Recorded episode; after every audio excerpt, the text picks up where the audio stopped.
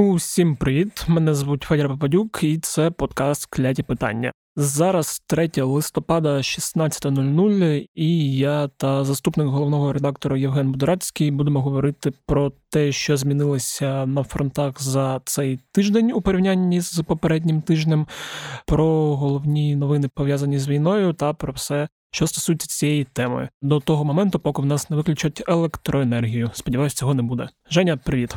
Привіт. Давай, поки є світло та в наших розетках є струм, поговоримо про те, що сталося за цей тиждень, поки ми з тобою не говорили. Я думаю, перша тема, яку треба почати, те, що не війшло в попередній епізод, бо він був випущений в п'ятницю, записаний в четвер, а подія трапилась у суботу. Це палання у Севастополі, а потім палання у російських чиновників та пропагандистів. Ну і відповідно, яке закінчилося новим понеділковим обстрілом критичної інфраструктури знову масштабним. Бо за попередній тиждень таких масштабів не було. Які є версії, хто це міг зробити, і яку шкоду завдано? Давай про все це ти розповіш. Перш за все, я би хотів сказати, це знаєш така парадигма інформаційна російська пов'язувати атаки потім з цими масштабними ракетними ударами по Україні. Ну це вони так сказали. Це вони так люблять говорити. Це зовсім не означає, що саме так вони типу відповідають нам на щось. На ту саму бавовну в Севастопольській бухті вони е, вирішили відповісти, вийшовши з зернової угоди. Знаєш, типу, поки ми якраз раз в тиждень записуємо, вони встигли і вийти, і повернутись. От так, от вже в них все сталося, коли вони зрозуміли, що нічого не проскакує, ніякий шантаж більше не діє. Да, це, до речі, цікава історія. Давай от зараз пришвартуємось у бухті. За даними російськими, які вони спочатку сказали, що нічого там не трапилось, по суті, що там нічого не Хлопок. було. Да, що там щось зовсім трошки зачепило, але коли вони побачили, що якби всі все бачать, і що те, що нічого не зачепило, 10 годин палало. І той дим стояв на весь Севастополь, то я думаю, що ну, сильно приховувати не було сенсу. Могли б сказати, що вони обрали нового севастопольського папу. Не обрали, білий дим то не пішов. А, Дим трошки іншого кольору був. Тому тут, ну я би сказав, що це як завжди з тієї серії, що всі деталі ми дізнаємось трошки згодом, особливо нам ніхто нічого не розкаже. Росіяни, як завжди, намагаються приховати вдалі дії, скажімо, певних сил, які це вчинили одразу з західними розвідками. Типу, що там британці там Да, щось англосакси. допомагали, що англосакси обов'язково щось там зробили. Як на мене, це доволі хороший приклад такої несподіваної атаки. Я не пам'ятаю таке масове використання надводних, ну по суті, безпілотників. Мгм. І як показують супутникові знимки вже зараз, то скоріш за все. Один з прекрасних фрегатів російських такі пошкоджений. І як самі росіяни вже визнають, що вони правда не визнають, що це саме адмірал Макаров. Я думаю, не визнають з однієї простої причини, тому що якби отримати удар по вже другому флагману Чорноморського флоту після Москви, це було б ну вже занадто аж визнання. Але кажуть, що пошкоджені у них там на судні певному. Як ми і наша розвідка думає, що це саме адмірал Макаров, Мгм. що він отримав пошкодження технічних засобів і всього іншого. Дехто в нас це любить говорити просто, що підбили РЛС-ку, але якщо говорить про радіотехнічні засоби, це скоріш за все трошки складніше, і це не зводиться до однієї РЛС-ки, а зовсім з іншими речами. І я думаю, що якщо вірити саме російським, ну тому що на супутникових знімках тільки експерти можуть розрізнити, прям що там саме трапилось. Мається на увазі, які там пошкодження в нього. Але якщо от якраз покладатись на ту інформацію, яку подає саме російська сторона, то я думаю, так на кілька місяців. Один, якщо це той флагман, то значить і флагман був виведений з строю. Якщо це пов'язувати ще з бавовною в Псковській області, де було знищено два вертольоти Ка-52, Третій, я так розумію, не вибухнув. як я зрозумів, що там стояв їх улюблений Мі 28 Н, який так щось там не спрацював. Але я думаю, що сам факт і такого результату теж доволі втішний для України. Коли воно, як казав класик, все горить, палає, всі бігають і навколо і суетяться. До речі, там були оці якраз заяви дивні Путіна в понеділок, якраз після вже Севастополю і після обстрілів інфраструктури української критичної про англосаксів, про 500 тонн вибухівки на якихось там не знаю, підлодних бойових дільфінах і те, що це все з які перевозять зерно, і от якраз тут можна трошки проговорити про цю зернову угоду. Це не зовсім військова тема, але так зачепити, як вони вийшли. Ну, власне, вони хотіли зробити з нею саме військову тему, тому що вони вирішили, скажімо так, під цим соусом завернути, що ми якимось чином, начебто, порушили домовленості. Ну, перш за все, треба нагадати, що домовленості з росіянами у нас ніяких немає. Домовленості є у України і у Росії з ООН і Туреччиною. Я думаю, що доволі дивно, коли ми говоримо про Севастополь, говорити про якісь порушення зернових коридорів. Я думаю, просто можна на карту подивитись, як виходять кораблі з Одеси і до чого тут Севастополь. Це з одного боку, з другого боку, я би хотів би сказати, що як показало, що буквально через 2-3 дні Росія розповіла, що ми, начебто, дали їм якісь гарантії, і вони повертаються до зернової угоди. Я думаю, що сваритися з Ердоганом просто Путіну не захотілось. А атакувати турецькі кораблі було б доволі дивно. Ну, верніше так, кораблі, які йдуть під турецьким прапором, це не завжди турецькі кораблі. Враховуючи, що турецький флот трошки побільший, я так вже в лапках візьму трошки побільше сили в Чорному морі, ніж російський. Я думаю, що, як сказав один з наших політиків, це, напевно, один з перших випадків такого прямого і дуже швидкого згортання шантажу. Mm-hmm. Тобто, дуже швидко вони зрозуміли, що якщо вони далі будуть продовжувати це говорити, а при цьому ніхто на це не звертав уваги, і кораблі далі продовжували йти. Що там треба було би або активно атакувати ці кораблі, або закривати знову шляхи. А на таку ескалацію не з нами, а скоріше з Туреччиною, вони просто не захотіли йти. Тим більше є ще така історія, яка називається майбутній саміт G20, на який Путін дуже хоче потрапити. А це значить, що якби він вирішив якимось чином ескалувати цю зернову угоду, то це значить, він би порушив ще й домовленості з ООН. А якщо він порушує і з Туреччиною з ООН, я думаю, їм це не дуже вигідно. Тому вони дуже швидко повернулись. Але це знову ж таки це трошки не про фронт, це трошки про велику політику. Угу, да. Хоча було б цікаво, якби вони спробували атакувати Туреччину. Ну, Але давайте вже це залишимо для інших паралельних всесвітів, де всі ці події, на жаль, розвиваються також. Ну і власне теж можна поговорити трошки про нові більш суттєві пошкодження критичної інфраструктури. Я так розумію, Володимир Олександрович останню цифру, назвав це 40%. Ми всі відчуваємо, що світло відключають ще частіше з водою. Проблеми поки що були один день. Тож я це один день в Києві. Да, бо Миколаїв, як люблять нагадувати люди, які мають родичів в Миколаєві, або самі звідти живе в такому режимі майже з початку повномасштабного вторгнення.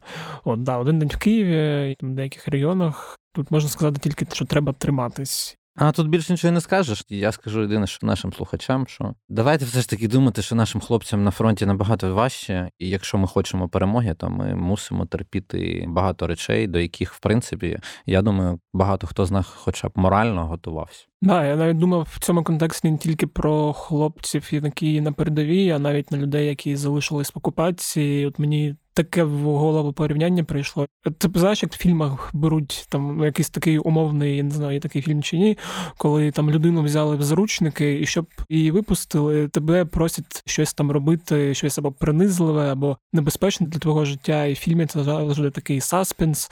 Людина там намагається щось. Вона власне, як майже частина країни взята в заручники, і єдине, що ми можемо зробити для цього, це просто терпіти, бо вони живуть в набагато гірших умовах. Бо в нас комендантська година, а там просто можуть забрати і не повернути людину. От тому так. Давай поговоримо про фронти, про те, що змінилося за цей тиждень, і де зараз найгарячіші точки на карті.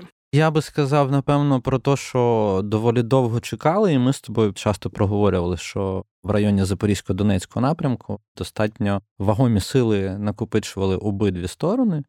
І, власне, тепер це можливо один з показників того, для чого це робилось. Це така масована атака на Оглідар. Пішла це Донецька ще область, але це mm-hmm. доволі близько до Запорізької області, порівняно, звісно, близько. Та? І саме звітам росіяни активно вже декілька днів масово намагаються наступати з півдня на Оглядар. Доволі мало інформації звітом поки що потрапляє, але просто я ще спілкувався з хлопцями, які там стоять на тому напрямку станом на ранок. Певні заяви там російських, всяких воєнних кореспондентів, все інше з приводу того, що там вони взяли вже Павловку.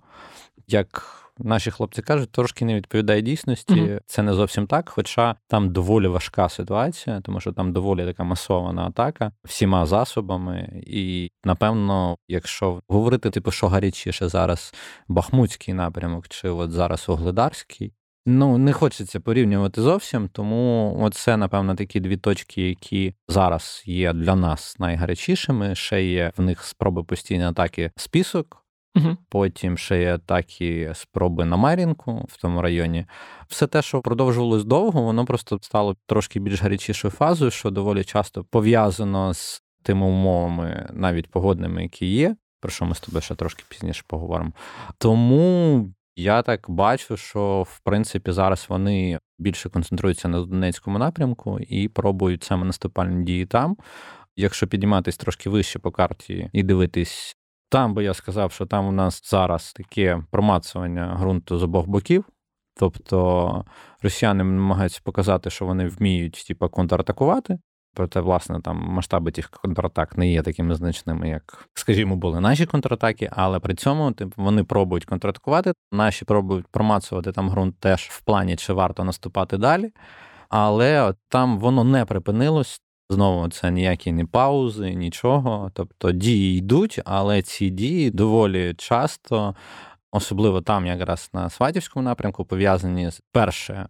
Погода, друге, кількість мобілізованих росіян стає на фронті більшою, і нам трошки важче рухатись. До речі, ще хотів запитати в цьому контексті контратак, в контексті збільшення мобілізованих росіян про такі, скажімо так, радісні зводки Генштабу ранкового з кількістю вбитих росіян, що в якийсь там з днів, от за цей тиждень там була чи не тисяча, і цифри суттєво вирісли, що вже всі там в Твіттері жартують про те, що залужний дружині на новий рік пообіцяв 100 тисяч.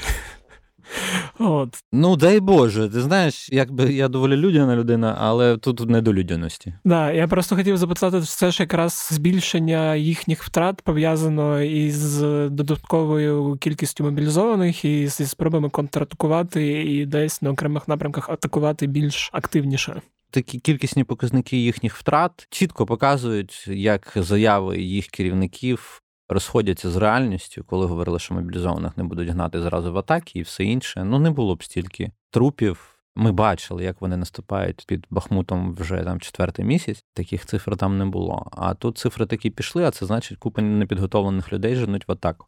Наскільки це масштаб прям масовий, я не знаю, але самі цифри вже таки можуть про щось свідчити. Угу.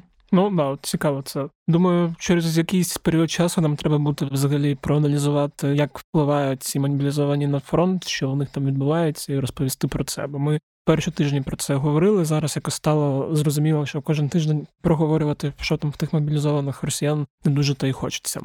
А хотів ще запитати теж по напрямках про Херсонський напрямок, що там відбувається, особливо у контексті знову ж там сьогоднішніх заяв там Стрімаусова, цього сумасшедшого гауляйтера про. Те, що вони там знову щось вивозять на лівий берег продовження всіх цих вивозів з правого берега на лівий. Бо з одного боку, я так розумію, що те, про що там заявлялося Суровікіним про ці складні рішення, це було таке, ну не іпсо, я не знаю, як це назвати. Тобто не схоже на те, що вони звідти йдуть. І те, про що ти теж також казав. Я це здається. казав ще самого початку. Я дуже не люблю слово, типу, я ж казав, або ще щось таке. Але е, власне все, що вони роблять, оголошення 15-кілометрової зони евакуації вже і на лівому березі, по суті. І оці заяви там ну стрімусов заяви. Я не думаю, що ми колись дійдемо до такого, що доведеться на них сильно зважати, але що зробиш? І оці всі заяви вони зараз виглядають доволі. Такими неоковирними, я би так їх назвав.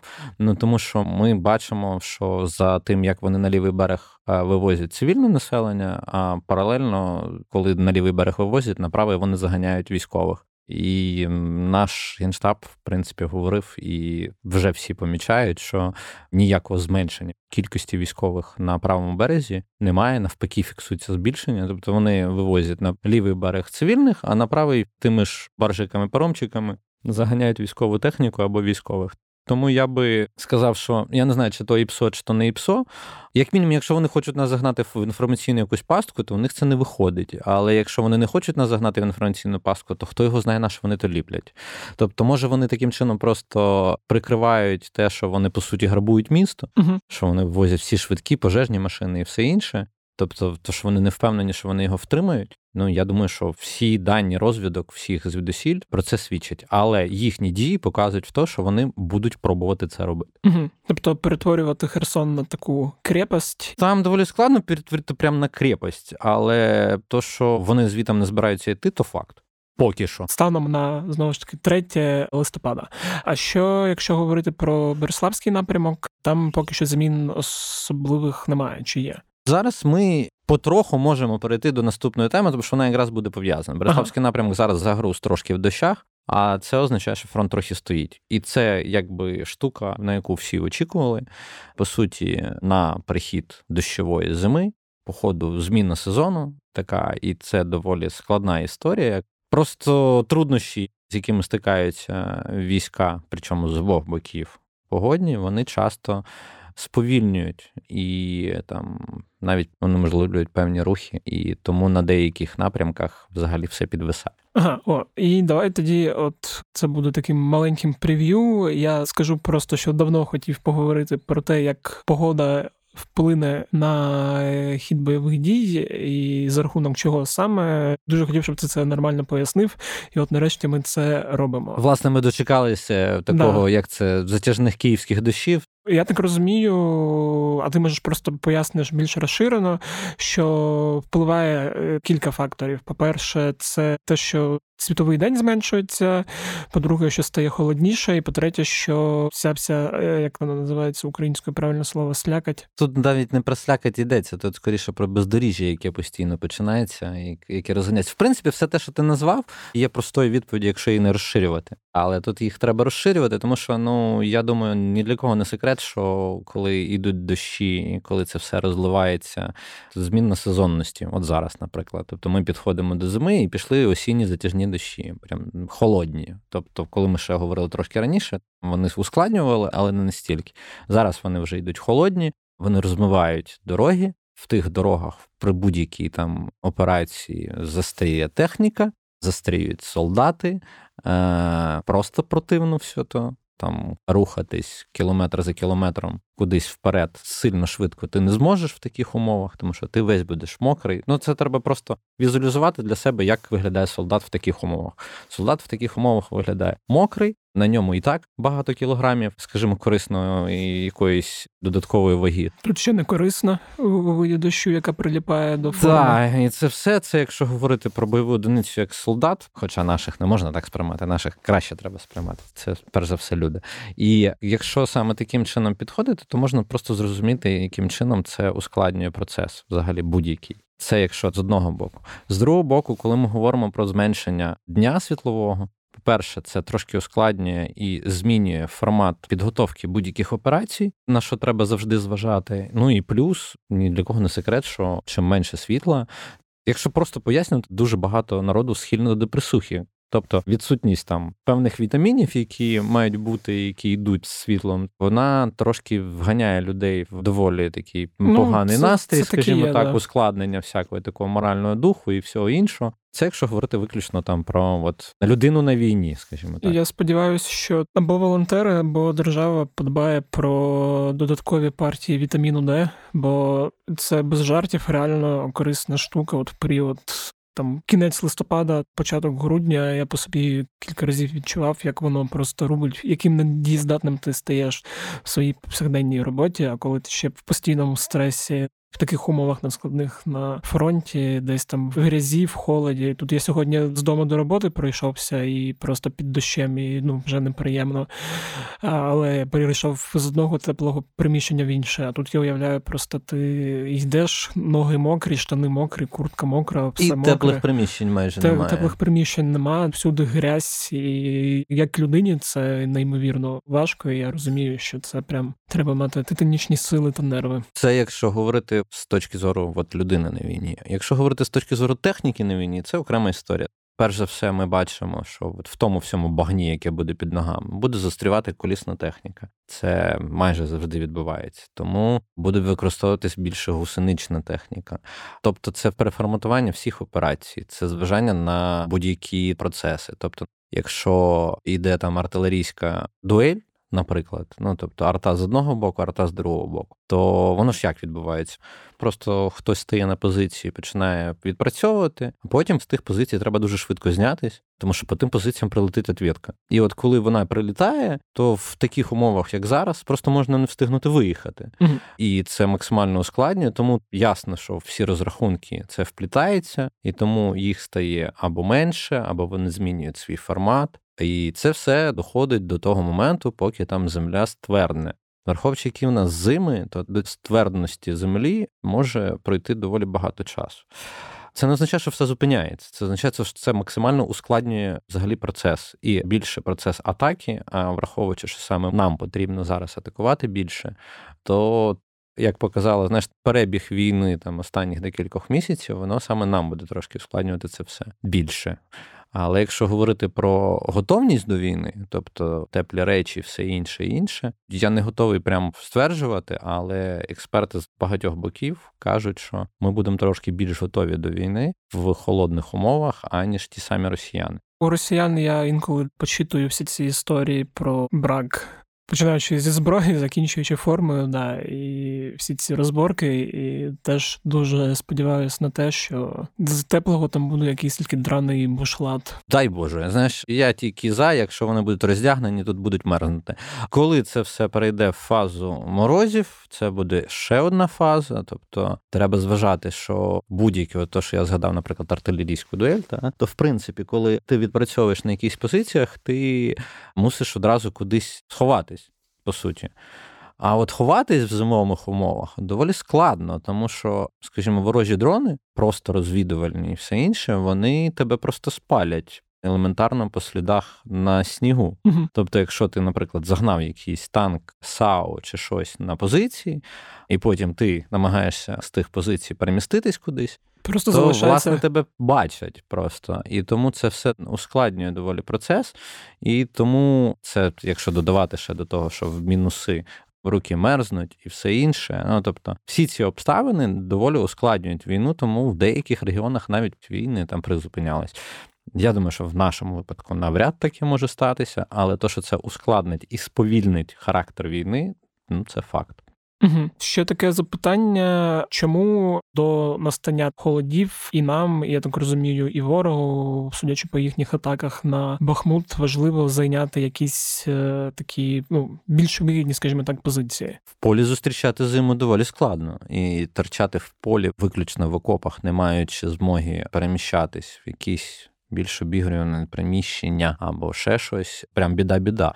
Тому всі намагаються ближче до зими зайняти якомога більш вигідні позиції. Тому дуже часто навіть позиції якісь віддаються Просто з розрахунку того, що типу ти завоював, але при цьому логіка в тому, що вона тобі просто буде невигідною, коли прийде холод, uh-huh. і коли ти там будеш стояти і її втримувати буде доволі важко. Я дивився прогноз погоди на певний час. Я думаю, що десь впродовж місяця ми можемо побачити якісь доволі неочевидні речі, які раніше ми не бачили. Ну там на кшталт просто виходу з якогось населеного пункту, який просто не буде дозволяти воювати в зимових умовах наприклад. Плюс ти ж розумієш, що тебе спалять в степу. Ну просто якщо ти в степу, наприклад, ну знову нам треба зважати, що в нас є Донбас, якщо з гарячих точок, прямо от Донецький напрямок, Запорізький напрямок, і от ти, коли спускаєшся південніше, то в тебе зразу змінюються обставини і змінюються погодні умови загалом. Тому говорити про Донецький напрямок і Херсонський напрямок це трошки різні погодні умови. Тобто Донецьк він буде більш мінусові речі. Ну як зазвичай це відбувається. Я не знаю. Я з небесною канцелярією не домовляюсь. Як буде, так буде. Але ну сама логіка, що зазвичай там,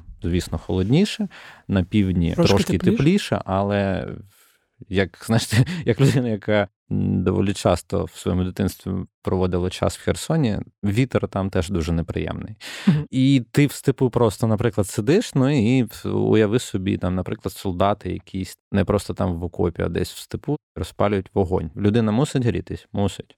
Розпалили вогонь, її спалили зразу. Це війна, тут інакше не буває.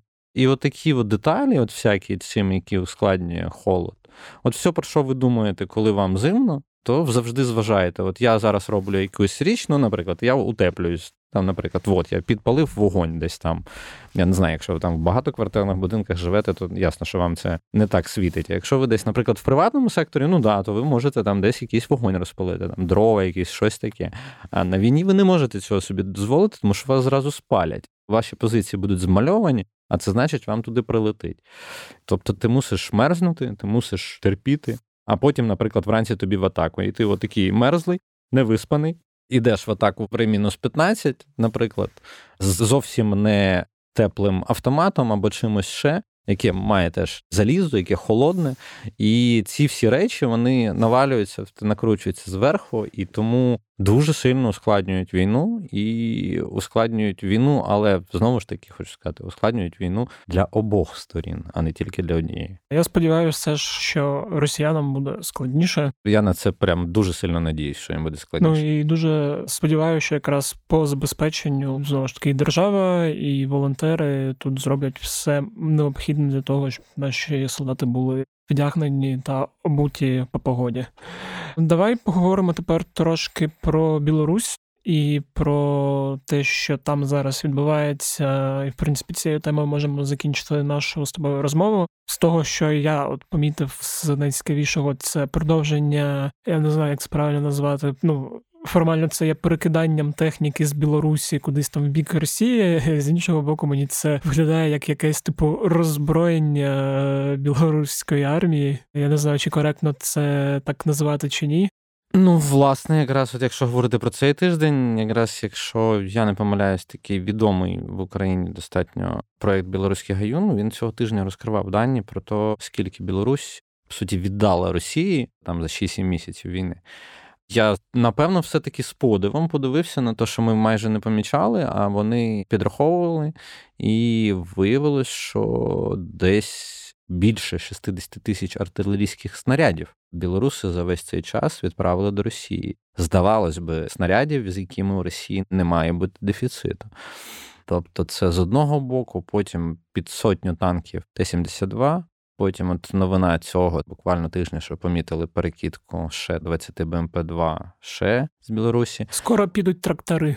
Може, і трактори, просто по тому, що я зрозумів, ну, власне, з тих даних відкритих, які надають, що поки що мова не йде про бойове спорядження, наявне у бойових частинах білоруських. Тобто, це в основному йде законсервована техніка, uh яку розконсервують і прикидають до Росії. Чому я це уточнюю? Щоб ніхто не думав, типу, що якщо Білорусь по суті, як ти сказав, роззброюється, що потенціал їхньої атаки зі сторони Білорусі, що він якимось чином там прям сильно падає.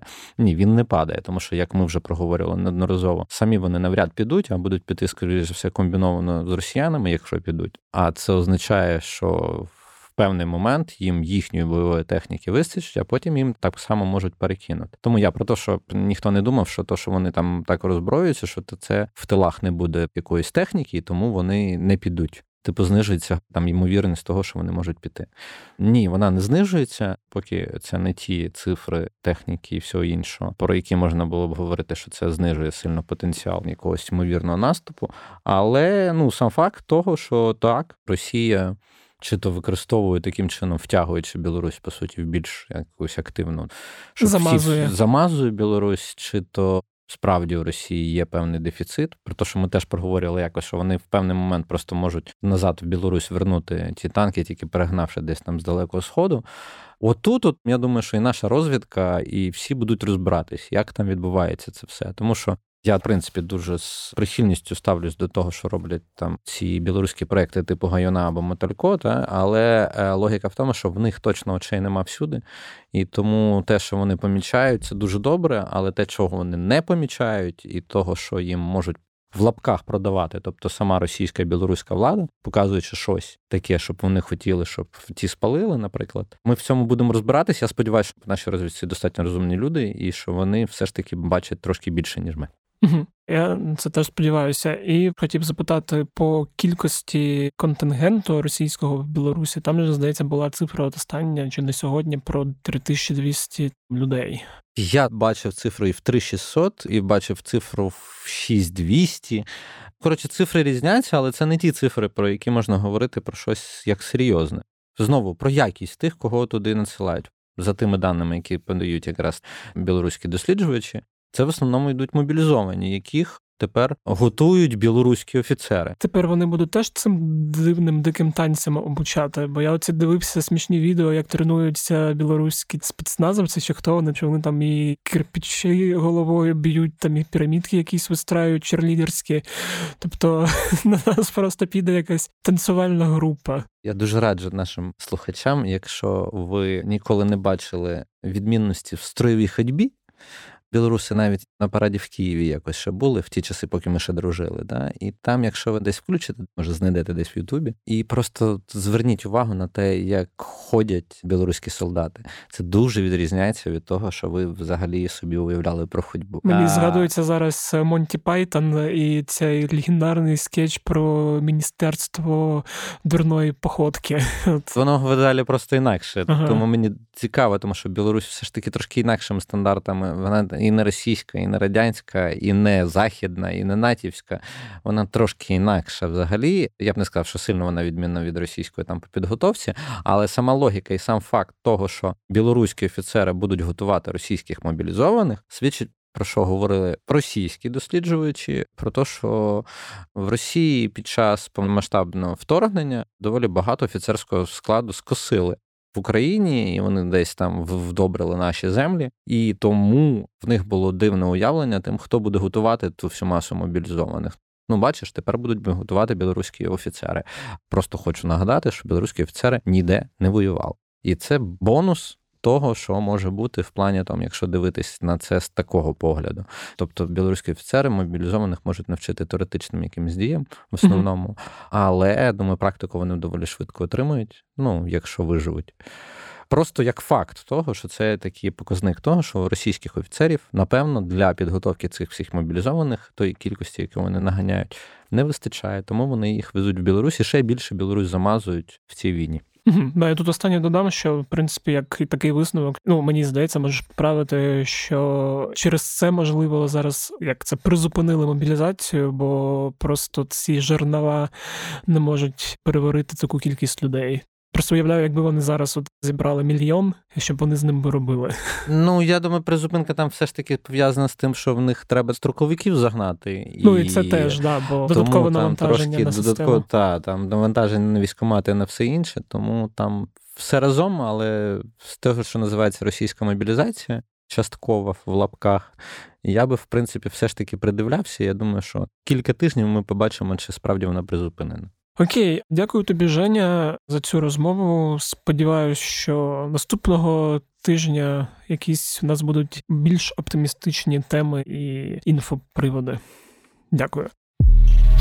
І дякую вам, що слухали цей епізод. Сподіваюся, вам було цікаво та корисно. Якщо так, то можете поширити цей подкаст серед своїх друзів, знайомих, незнайомих у всіх соцмережах, де ви сидите. В Твіттерах, телеграмах, у вайбер-чатах ОСББ, де вам зручно та де вам буде неважко. Також ви можете поставити подкаст у кляті питання оціночку в Apple Podcasts або на Spotify, а в Apple Podcast ви ще можете написати якийсь приємний коментар. Всі читаю, всім дякую.